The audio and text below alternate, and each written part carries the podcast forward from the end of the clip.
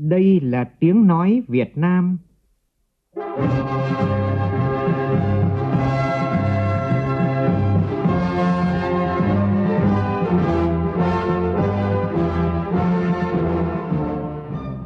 là tiếng nói Việt Nam, phát thanh từ Hà Nội, thủ đô nước Cộng hòa xã hội chủ nghĩa Việt Nam.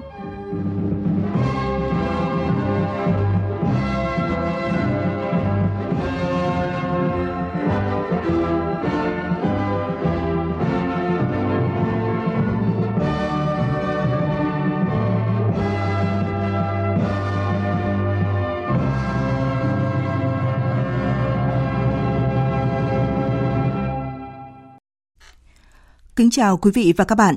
Mời quý vị và các bạn nghe chương trình Thời sự sáng của Đài Tiếng Nói Việt Nam. Hôm nay thứ Sáu ngày 8 tháng 3 năm 2019, tức là ngày 3 tháng 2 năm kỷ hợi. Chương trình có những nội dung chính sau đây.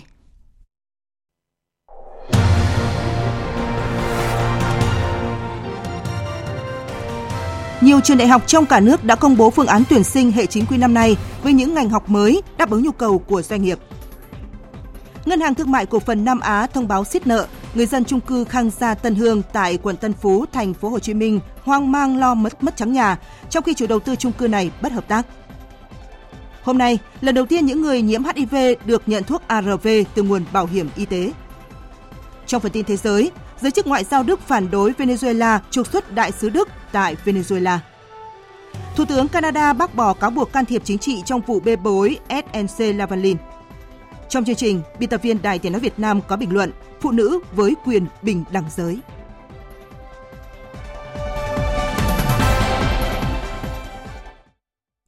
Bây giờ là tin chi tiết. Thưa quý vị và các bạn, sáng nay tại Hà Nội, Ban chỉ đạo Trung ương về phòng chống thiên tai tổ chức hội thảo tham vấn, ra soát các luật và văn bản quy phạm pháp luật liên quan đến phòng chống thiên tai, xác định các ưu tiên cần điều chỉnh, bổ sung. Phóng viên Minh Long đưa tin. Trong 20 năm qua, các khu vực trên cả nước phải hứng chịu hầu hết các loại hình thiên tai, trừ sóng thần, gây tổn thất nặng nề về người, tài sản, cơ sở hạ tầng, tác động xấu đến môi trường sống của người dân.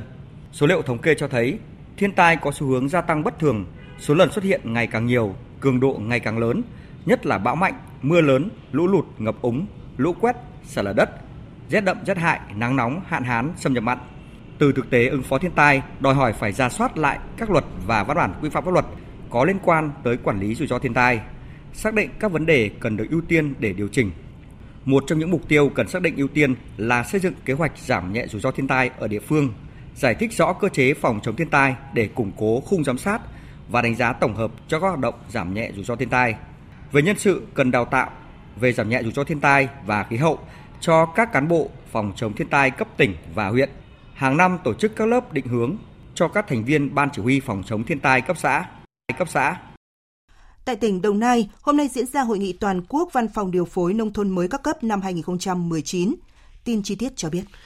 Tại hội nghị, các đại biểu sẽ đánh giá kết quả thực hiện chương trình nông thôn mới năm qua, trong đó kiểm điểm vai trò và chất lượng công tác tham mưu của hệ thống văn phòng điều phối nông thôn mới các cấp từ trung ương đến các tỉnh huyện, thảo luận và đề xuất các giải pháp định hướng triển khai các nhiệm vụ trọng tâm trong năm nay như chương trình mỗi xã một sản phẩm, môi trường nông thôn, phát triển kinh tế du lịch nông thôn gắn với phát huy bản sắc văn hóa, thôn bản xây dựng nông thôn mới, khoa học công nghệ phục vụ xây dựng nông thôn mới. Các đại biểu cũng đưa ra những giải pháp kịp thời tháo gỡ khắc phục một số khó khăn tồn tại trong quá trình thực hiện và triển khai kế hoạch tổng kết 10 năm thực hiện chương trình giai đoạn 2010-2020. Một thông tin y tế đáng chú ý đó là từ hôm nay, 63 tỉnh thành phố trong cả nước đồng loạt tổ chức sự kiện những bệnh nhân đầu tiên chính thức nhận thuốc ARV từ nguồn bảo hiểm y tế nhằm quảng bá dịch vụ này tới đông đảo người dân. Tại Hà Nội, Cục Phòng chống HIVS Bộ Y tế phối hợp với Sở Y tế Hà Nội tổ chức sự kiện này tại Trung tâm Y tế quận Nam Từ Liêm vào sáng nay. Phóng viên Văn Hải đưa tin. Hơn 10 năm qua, chi phí điều trị thuốc ARV để kháng virus cho bệnh nhân nhiễm HIV là từ nguồn tài trợ quốc tế. Hiện cả nước có trên 115.000 người nhiễm HIV đang được điều trị ARV và con số này sẽ ngày một tăng. Trong khi đó, nguồn viện trợ quốc tế đã kết thúc vào năm 2018. Do vậy, chính phủ đã chỉ đạo chi trả thuốc ARV qua quỹ bảo hiểm y tế để tiếp tục giảm gánh nặng cho người bệnh và góp phần đảm bảo tính bền vững cho công tác phòng chống HIV/AIDS. Theo ông Nguyễn Hoàng Long, Cục trưởng Cục Phòng chống HIV/AIDS, hiện nay tỷ lệ bệnh nhân điều trị ARV có thẻ bảo hiểm y tế đã chiếm 90%, gấp 3 lần so với 4 năm trước. Trong cái hướng dẫn gần đây của Bộ Y tế thì à, cũng đã tháo gỡ những khó khăn, ví dụ như là những người nhiễm à, không có giấy tờ tùy thân, à, không có hộ khẩu thì có thể là cung cấp ảnh để chúng ta sử dụng cho thẻ bảo hiểm y tế. Thế rồi những người ờ, nhiễm HIV thì không nhất thiết là phải tham gia theo hộ gia đình mà chúng ta thông qua các cái cơ quan phòng chống AIDS của tỉnh, các cơ sở điều trị để lập danh sách hỗ trợ người nhiễm HIV tham gia được thẻ bảo hiểm y tế. Điều chỉnh quy hoạch dự án mới chia tách đơn vị hành chính là những tin đồn thất thiệt do những đối tượng cò đất tung ra để thổi giá đất tại các vùng ven thành phố Đà Nẵng. Chính quyền địa phương đã can thiệp cảnh báo người dân và nhà đầu tư tránh sập bẫy lừa đảo. Phản ánh của phóng viên Vinh Thông và Đình Thiệu tại miền Trung. Gần một tháng nay, khắp các đường quê ở xã Hòa Tiến, huyện Hòa Vang, thành phố Đà Nẵng, ngày nào cũng có người dạo quanh hỏi mua đất. Nhiều khu vực đất nông nghiệp, đất vườn, ruộng lúa bỗng chốc được thổi giá lên gấp nhiều lần so với trước Tết – Ông Nguyễn Văn Quảng ở thôn Bắc An, xã Hòa Tiến cho hay, gia đình ông bán 100 mét vuông đất vườn trước Tết giá hơn 100 triệu đồng, nay có người khác sang tay hơn 1 tỷ đồng. Họ đi mua là tất nhiên là cũng cố tình là mua cho được, nhưng mà thực chất là người dân họ bón mà tăng nhiều lúc là 9-10 giờ đêm là người ta vẫn còn đổ xô đi mua đất. Khắp làng quê ngõ xóm ở các xã Hòa Tiến, Hòa Châu, Hòa Phước, huyện Hòa Vang bỗng xôn xao chuyện mua bán đất đai. Nhiều người vốn là nông dân, buôn bán nhỏ, nay cũng làm cò đất. Từ làng trên xóm dưới, đâu đâu cũng có người dò hỏi mua bán đất. Trước tình trạng này, Ủy ban nhân dân huyện Hòa Vang đã có công văn khẩn gửi Ủy ban nhân dân 11 xã nhắc nhở người dân thận trọng trong việc mua bán đất, không chạy theo muốn lợi trước mắt mà bán đất nông nghiệp và đất ở. Ông Đặng Phú Hành, Phó Chủ tịch Ủy ban nhân dân huyện Hòa Vang cho biết, ngay sau khi địa phương phát lời cảnh báo này, thì trên mạng xã hội, một số đối tượng lại tung tin chia tách huyện. Điều này gây mất ổn định tình hình địa phương. Ngô ở Đồng Thổi có gì đó thì Đồng Thổi là năm 2019 là huyện Hòa Vang sẽ chia tách thành à, hai địa phương. Cho nên một lần nữa chúng tôi cũng khẳng định rằng không có cái việc đó. À, mong là người dân cũng như các nhà đầu tư cũng nên hết sức bình tĩnh đối với các cái chiêu trò của các cái đối tượng để nhằm để trục lợi. Trước tình trạng sốt đất ảo, lãnh đạo thành phố Đà Nẵng chỉ đạo các địa phương tăng cường trách nhiệm trong công tác quản lý, chủ động cung cấp thông tin giúp người dân nắm rõ về các quy định mua bán, chuyển đổi mục đích sử dụng đất. Theo thông tin mới nhất từ các phóng viên tại miền Trung, chiều qua ông Võ Ngọc Đồng, giám đốc Sở Nội vụ thành phố Đà Nẵng có văn bản phúc đáp Sở Thông tin Truyền thông về thông tin lan truyền trên mạng xã hội rằng Đà Nẵng có quận mới và được tách từ huyện Hòa Vang. Ông Võ Ngọc Đồng cho biết thông tin này không chính xác. Xét theo tiêu chí để tách, huyện Hòa Vang không đáp ứng được cơ sở pháp lý. Đà Nẵng cũng chưa xúc tiến việc tách huyện Hòa Vang thành quận. Theo ông Đồng, có thể nhóm người nào đó tung tin để vụ lợi, vì vậy người dân cần thận trọng trong giao dịch mua bán đất. Tại thành phố Hồ Chí Minh, nhiều người dân đang rất hoang mang khi mà mới đây Ngân hàng Thương mại Cổ phần Nam Á thông báo sẽ siết nợ tài sản thế chấp với chủ đầu tư trung cư Khang Gia Tân Hương tại quận Tân Phú. Phóng viên Duy Phương thông tin chi tiết. Theo ban quản trị trung cư, số lượng căn hộ tại đây là 400 căn với 15 tầng lầu. Hiện các căn hộ đã được giao dịch gần hết và nhiều người dân đã vào sinh sống. Tuy nhiên, khi chuyển vào ở thì phát sinh rất nhiều bất cập. Hiện nay các căn hộ đều chưa ra được sổ do dự án bị thế chấp. Việc tổ chức hội nghị nhà trung cư để bầu ban quản trị cũng rất khó khăn và mất thời gian. Căn hộ được bàn giao từ năm 2014 nhưng phải đến năm 2018 mới thực hiện được. Ông Nguyễn Mạnh Hùng, trưởng ban quản trị trung cư Khang Gia Tân Hương cho biết, cư dân tại đây không nghe bất cứ thông tin gì về việc thế chấp tài sản của chủ đầu tư. Theo ông Hùng, công trình này đang tồn tại rất nhiều sai phạm.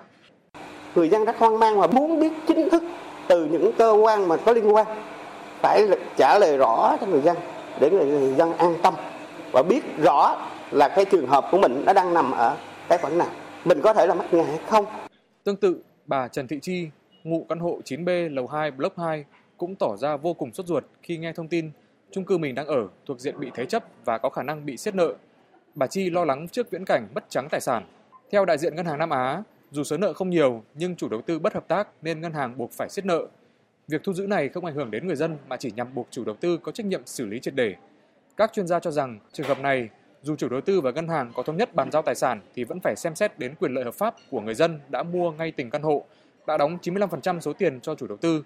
Luật sư Hà Hải thuộc Đoàn luật sư thành phố Hồ Chí Minh cho biết: Nếu như các hộ dân người ta không đồng ý giao thì tôi tin chắc rằng không có cơ quan thẩm quyền nào có thể cùng với ngân hàng mà làm cái việc mà trục xuất những người dân đang cư trú tôi cho rằng là hợp pháp trong cái chung cư đó để mà mình mình mình mình thu hồi cái tài sản đó hết à, và cái công cụ duy nhất nếu như các hộ dân không đồng ý thì công cụ duy nhất mà ngân hàng có thể làm tôi cho rằng ngân hàng có làm theo quy định của pháp luật là phải khởi kiện Hiện phía chính quyền địa phương đang vào cuộc để cùng Ngân hàng Nam Á và chủ đầu tư xử lý vụ việc.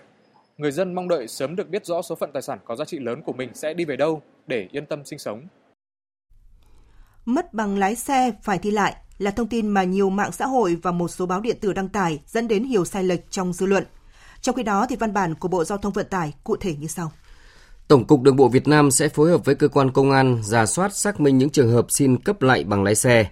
Nếu phát hiện trường hợp gian lận, tức là người vi phạm luật giao thông bị thu giấy phép lái xe nhưng khai báo mất hoặc trốn nộp phạt vi phạm giao thông, bỏ lại giấy phép lái xe, sẽ không được cấp lại bằng.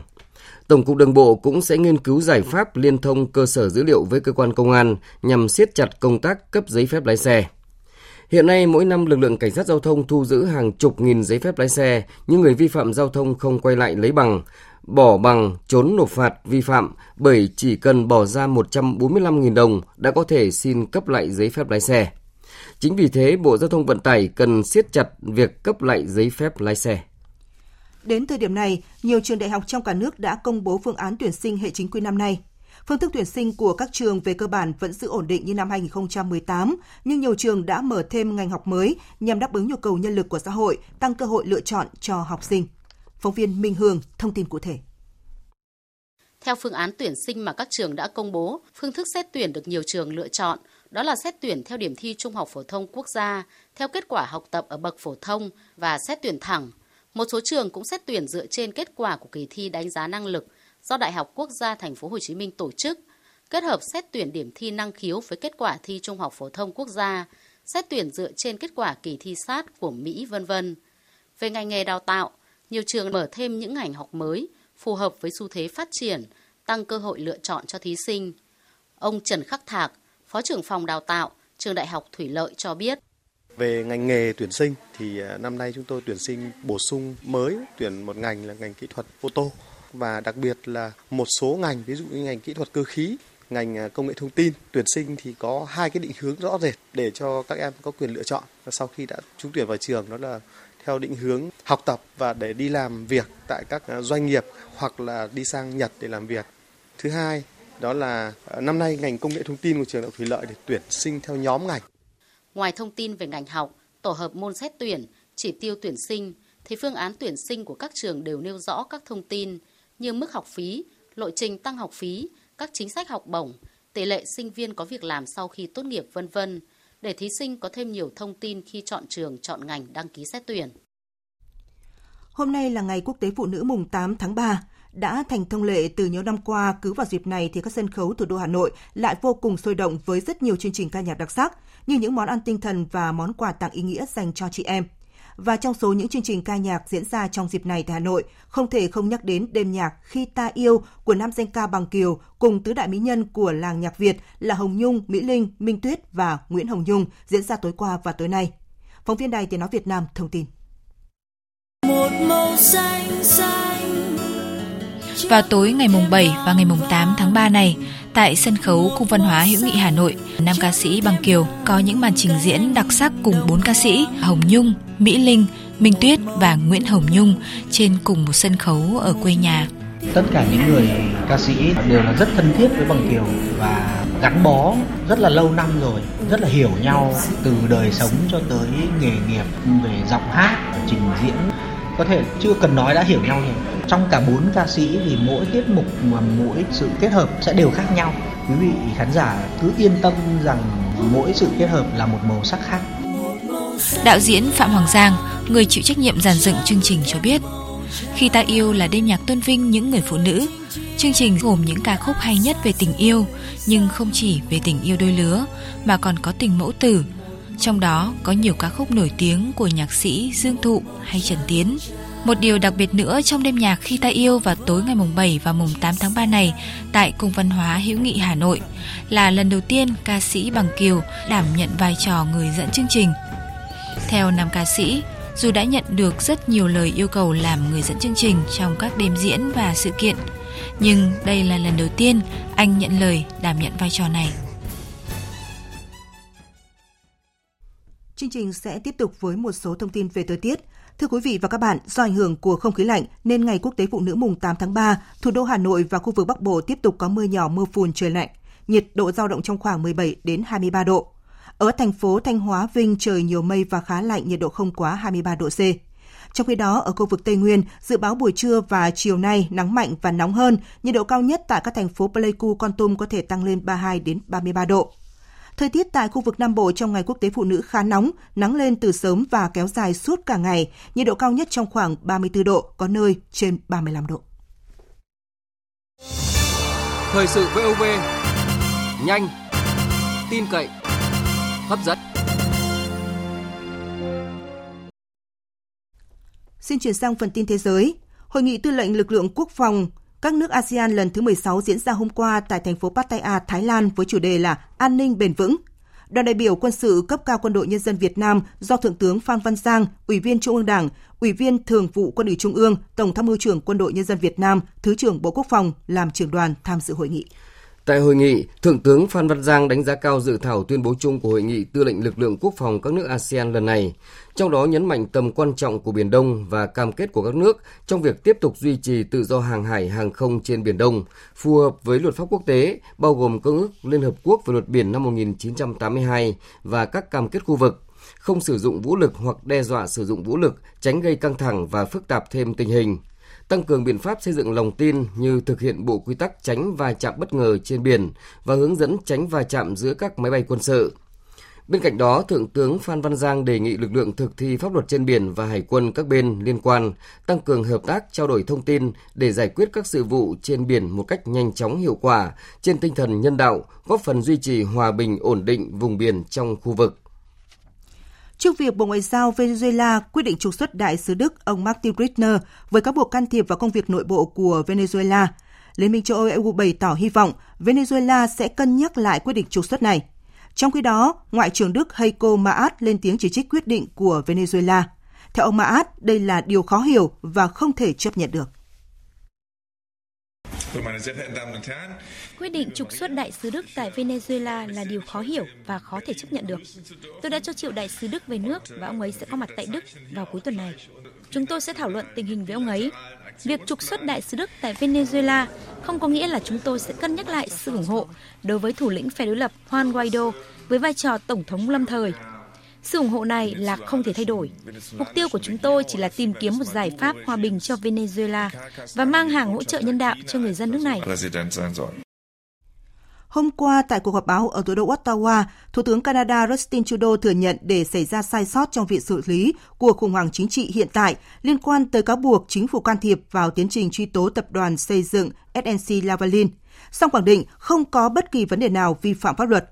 Thủ tướng Trudeau cho biết ông đã không nhận ra tình trạng niềm tin bị suy giảm giữa văn phòng Thủ tướng và cựu trưởng tư pháp Jody Wilson-Raybould sau mùa thu 2018 và đáng ra ông phải nhận thấy điều này.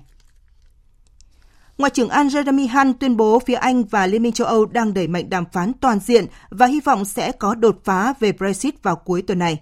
Phóng viên Quang Dũng, thường trú tại Pháp, theo dõi khu vực Tây Âu đưa tin. Phát biểu tại một cuộc hội thảo ở thành phố Glasgow, Scotland trong chiều ngày 7 tháng 3, Ngoại trưởng Anh Jeremy Hunt cho biết hiện các đàm phán về Brexit vẫn còn rất nhiều cản trở, nhưng so với thời điểm cách đây một tháng, hai phía Anh và Liên minh châu Âu đã làm sáng tỏ được rất nhiều điểm bất đồng để có thể hy vọng có đột phá. Hiện tại đang có các cuộc thảo luận toàn diện ở cả hai phía để tìm ra một giải pháp. Tôi nghĩ rằng cả hai bên đều đang rất có thiện chí và đều muốn tìm ra đột phá, mà tôi hy vọng là sẽ đạt được ngay cuối tuần này để kịp cho phiên bỏ phiếu tiếp theo tại Hạ viện. Tuyên bố của ông Jeremy Hunt được đưa ra chỉ ít giờ sau khi hãng tin Anh BBC phát đi thông tin cho biết Liên minh châu kêu gọi chính phủ Anh đưa ra đề xuất khả thi trong vòng 48 giờ đồng hồ nếu muốn đạt được các sửa đổi hợp lý trong thỏa thuận Brexit. Theo kế hoạch, ngày 12 tháng 3 tới, Hạ viện Anh sẽ bỏ phiếu một lần nữa về thỏa thuận Brexit mà chính phủ Anh đã đàm phán với Liên minh châu Âu. Trong trường hợp thỏa thuận này tiếp tục bị bác bỏ, chính phủ Anh sẽ phải đề nghị với Liên minh châu Âu tạm hoãn thời điểm thực thi Brexit vào ngày 29 tháng 3 để có thêm thời gian tìm kiếm giải pháp mới. Tiếp theo là tin thể thao.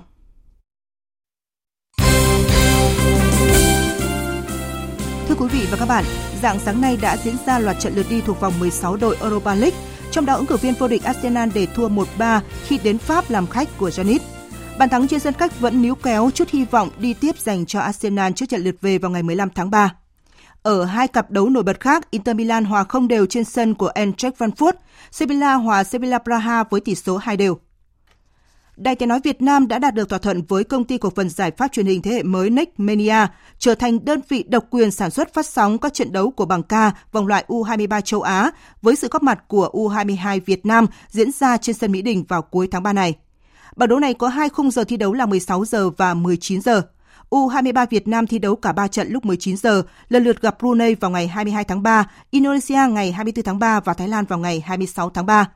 Toàn bộ các trận đấu được đài truyền hình VTC tường thuật trực tiếp với chất lượng cao trên VTC3, VTC1, VTC Now và các kênh phát thanh của VOV.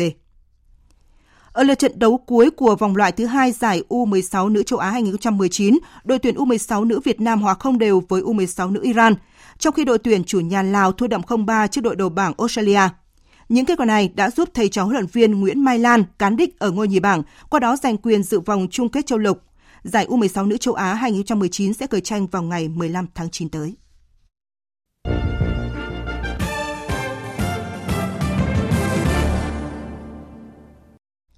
Thưa quý vị và các bạn, bình đẳng giới được nhắc tới như một tiêu chí không thể thiếu của xã hội tiến bộ. Phân đấu vì mục tiêu bình đẳng giới là việc làm thường xuyên, liên tục và nhất quán của Đảng và Nhà nước ta nhằm phát huy vai trò của phụ nữ trong sự nghiệp phát triển đất nước. Biên tập viên Minh Khánh có bài bình luận Phụ nữ với quyền bình đẳng giới. Mời quý vị và các bạn cùng nghe. Bình đẳng giới là sự đối xử công bằng về mặt luật pháp cũng như vị thế xã hội giữa nam và nữ. Trong gia đình, bình đẳng giới là vợ, chồng đều có trách nhiệm và quyền lợi ngang nhau trong lao động, học tập, nghỉ ngơi, hưởng thụ, chăm sóc con cái và tham gia các hoạt động xã hội. Ở các quốc gia phát triển, phụ nữ được tạo điều kiện sống và làm việc trong một môi trường tốt, thuận lợi để họ có quyền lựa chọn, phát huy năng lực trên mọi cương vị. Tại Nhật Bản, từ năm 2014 đã tăng lương thai sản cho các bà mẹ trong 6 tháng đầu sau khi sinh, từ 50% lên 67% mức lương cơ bản và được nhận toàn bộ trước khi nghỉ sinh. Còn chính phủ Anh đã thực hiện việc củng cố quyền được làm việc và nhận lương bình đẳng cho lao động nam và nữ với điều kiện họ đáp ứng được yêu cầu của người sử dụng lao động. Việc làm này đã đánh dấu mức chênh lệch lương giữa nam giới và nữ giới tại Anh giảm xuống mức thấp nhất kể từ 20 năm trước.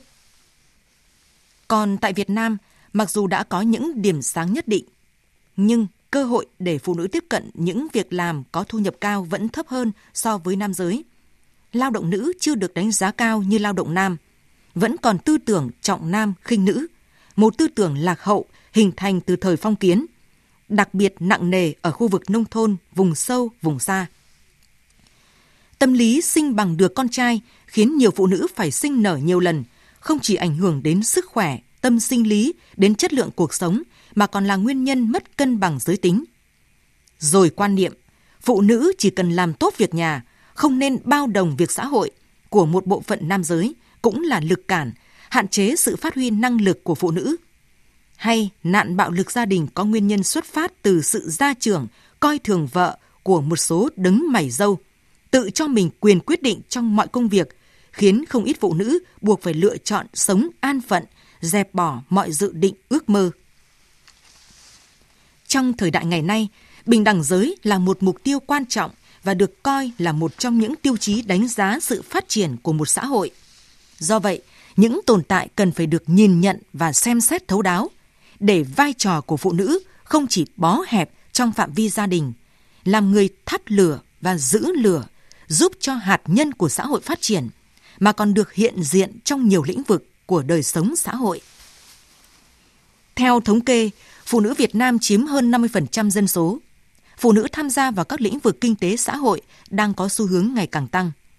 Hiện Việt Nam nằm trong nhóm nước có tỷ lệ nữ đại biểu quốc hội cao ở khu vực và thế giới, đứng thứ 43 trong số 143 nước trên thế giới và thứ hai trong ASEAN. Lao động nữ chiếm tỷ lệ 48% trong lực lượng lao động của cả nước.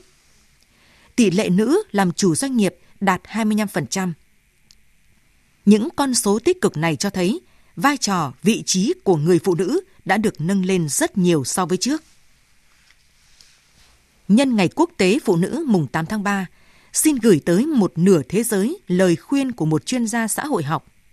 Phụ nữ hãy trang bị cho mình vốn liếng về tri thức. Trước là để có được việc làm, tránh phụ thuộc. Sau là có kỹ năng, có năng lực sáng tạo, đủ tự tin khẳng định mình, đóng góp công sức, trí tuệ cho sự phát triển gia đình, đất nước. Làm được điều này không chỉ giúp phụ nữ thoát khỏi những rào cản mang tính định kiến của xã hội, có điều kiện phát huy khả năng cá nhân, mà còn góp phần thực hiện mục tiêu bình đẳng giới. Quý vị và các bạn vừa nghe bài bình luận của biên tập viên Minh Khánh nhàn đề Phụ nữ với quyền bình đẳng giới qua giọng đọc của phát thanh viên Hồng Huệ. Dự báo thời tiết Phía Tây Bắc Bộ có mưa rào và rông vài nơi, gió nhẹ, sáng sớm và đêm trời rét, nhiệt độ từ 19 đến 30 độ. Phía Đông Bắc Bộ sáng và đêm có mưa nhỏ mưa phùn, gió Đông Bắc đến Đông cấp 2, cấp 3, trời rét, nhiệt độ từ 17 đến 22 độ. Các tỉnh từ Thanh Hóa đến Thừa Thiên Huế có mưa vài nơi, sáng sớm có sương mù và sương mù nhẹ rải rác. Riêng phía Nam trưa chiều trời nắng, gió Tây Bắc cấp 2, cấp 3, nhiệt độ từ 20 đến 25 độ. Các tỉnh ven biển từ Đà Nẵng đến Bình Thuận ngày nắng, đêm có mưa rào vài nơi, gió nhẹ, nhiệt độ từ 21 đến 32 độ. Tây Nguyên ngày nắng, chiều tối và đêm có mưa rào và rông vài nơi, gió nhẹ, nhiệt độ từ 18 đến 34 độ. Nam Bộ ngày nắng, miền Đông có nơi có nắng nóng, đêm không mưa, gió Đông Nam cấp 2, cấp 3, nhiệt độ từ 22 đến 34 độ. Khu vực Hà Nội sáng và đêm có mưa nhỏ mưa phùn, gió Đông Bắc đến Đông cấp 2, cấp 3, trời rét, nhiệt độ từ 17 đến 22 độ. Tiếp theo là dự báo thời tiết biển. Vịnh Bắc Bộ có mưa vài nơi, sáng sớm có nơi có sương mù, tầm nhìn xa trên 10 km, giảm xuống dưới 1 km trong sương mù, gió Đông Bắc đến Đông cấp 3. Vùng biển từ Quảng Trị đến Quảng Ngãi có mưa vài nơi, tầm nhìn xa trên 10 km, gió Đông Nam cấp 4. Vùng biển từ Bình Định đến Ninh Thuận không mưa, tầm nhìn xa trên 10 km, gió nhẹ. Vùng biển từ Bình Thuận đến Cà Mau, từ Cà Mau đến Kiên Giang, bao gồm cả Phú Quốc, có mưa rào và rông vài nơi, tầm nhìn xa trên 10 km, gió nhẹ. Khu vực Bắc Biển Đông, giữa và Nam Biển Đông có mưa vài nơi, tầm nhìn xa trên 10 km. Phía Bắc gió Đông Bắc đến Đông cấp 4, phía Nam gió Đông Nam cấp 3, cấp 4. Khu vực quần đảo Hoàng Sa thuộc thành phố Đà Nẵng có mưa vài nơi, tầm nhìn xa trên 10 km, gió Đông Nam cấp 3, cấp 4. Khu vực quần đảo Trường Sa thuộc tỉnh Khánh Hòa có mưa rào và rông vài nơi, tầm nhìn xa trên 10 km, gió đông đến đông bắc cấp 3, cấp 4. Vịnh Thái Lan có mưa rào vài nơi, tầm nhìn xa trên 10 km, gió nhẹ. Những thông tin về thời tiết vừa rồi đã kết thúc chương trình Thời sự sáng nay. Chương trình do các biên tập viên Lan Anh và Phương Anh thực hiện với sự tham gia của phát thanh viên Hoàng Sang, kỹ thuật viên Tuyết Mai, chịu trách nhiệm nội dung Giang Trung Sơn. Cảm ơn quý vị và các bạn đã chú ý theo dõi.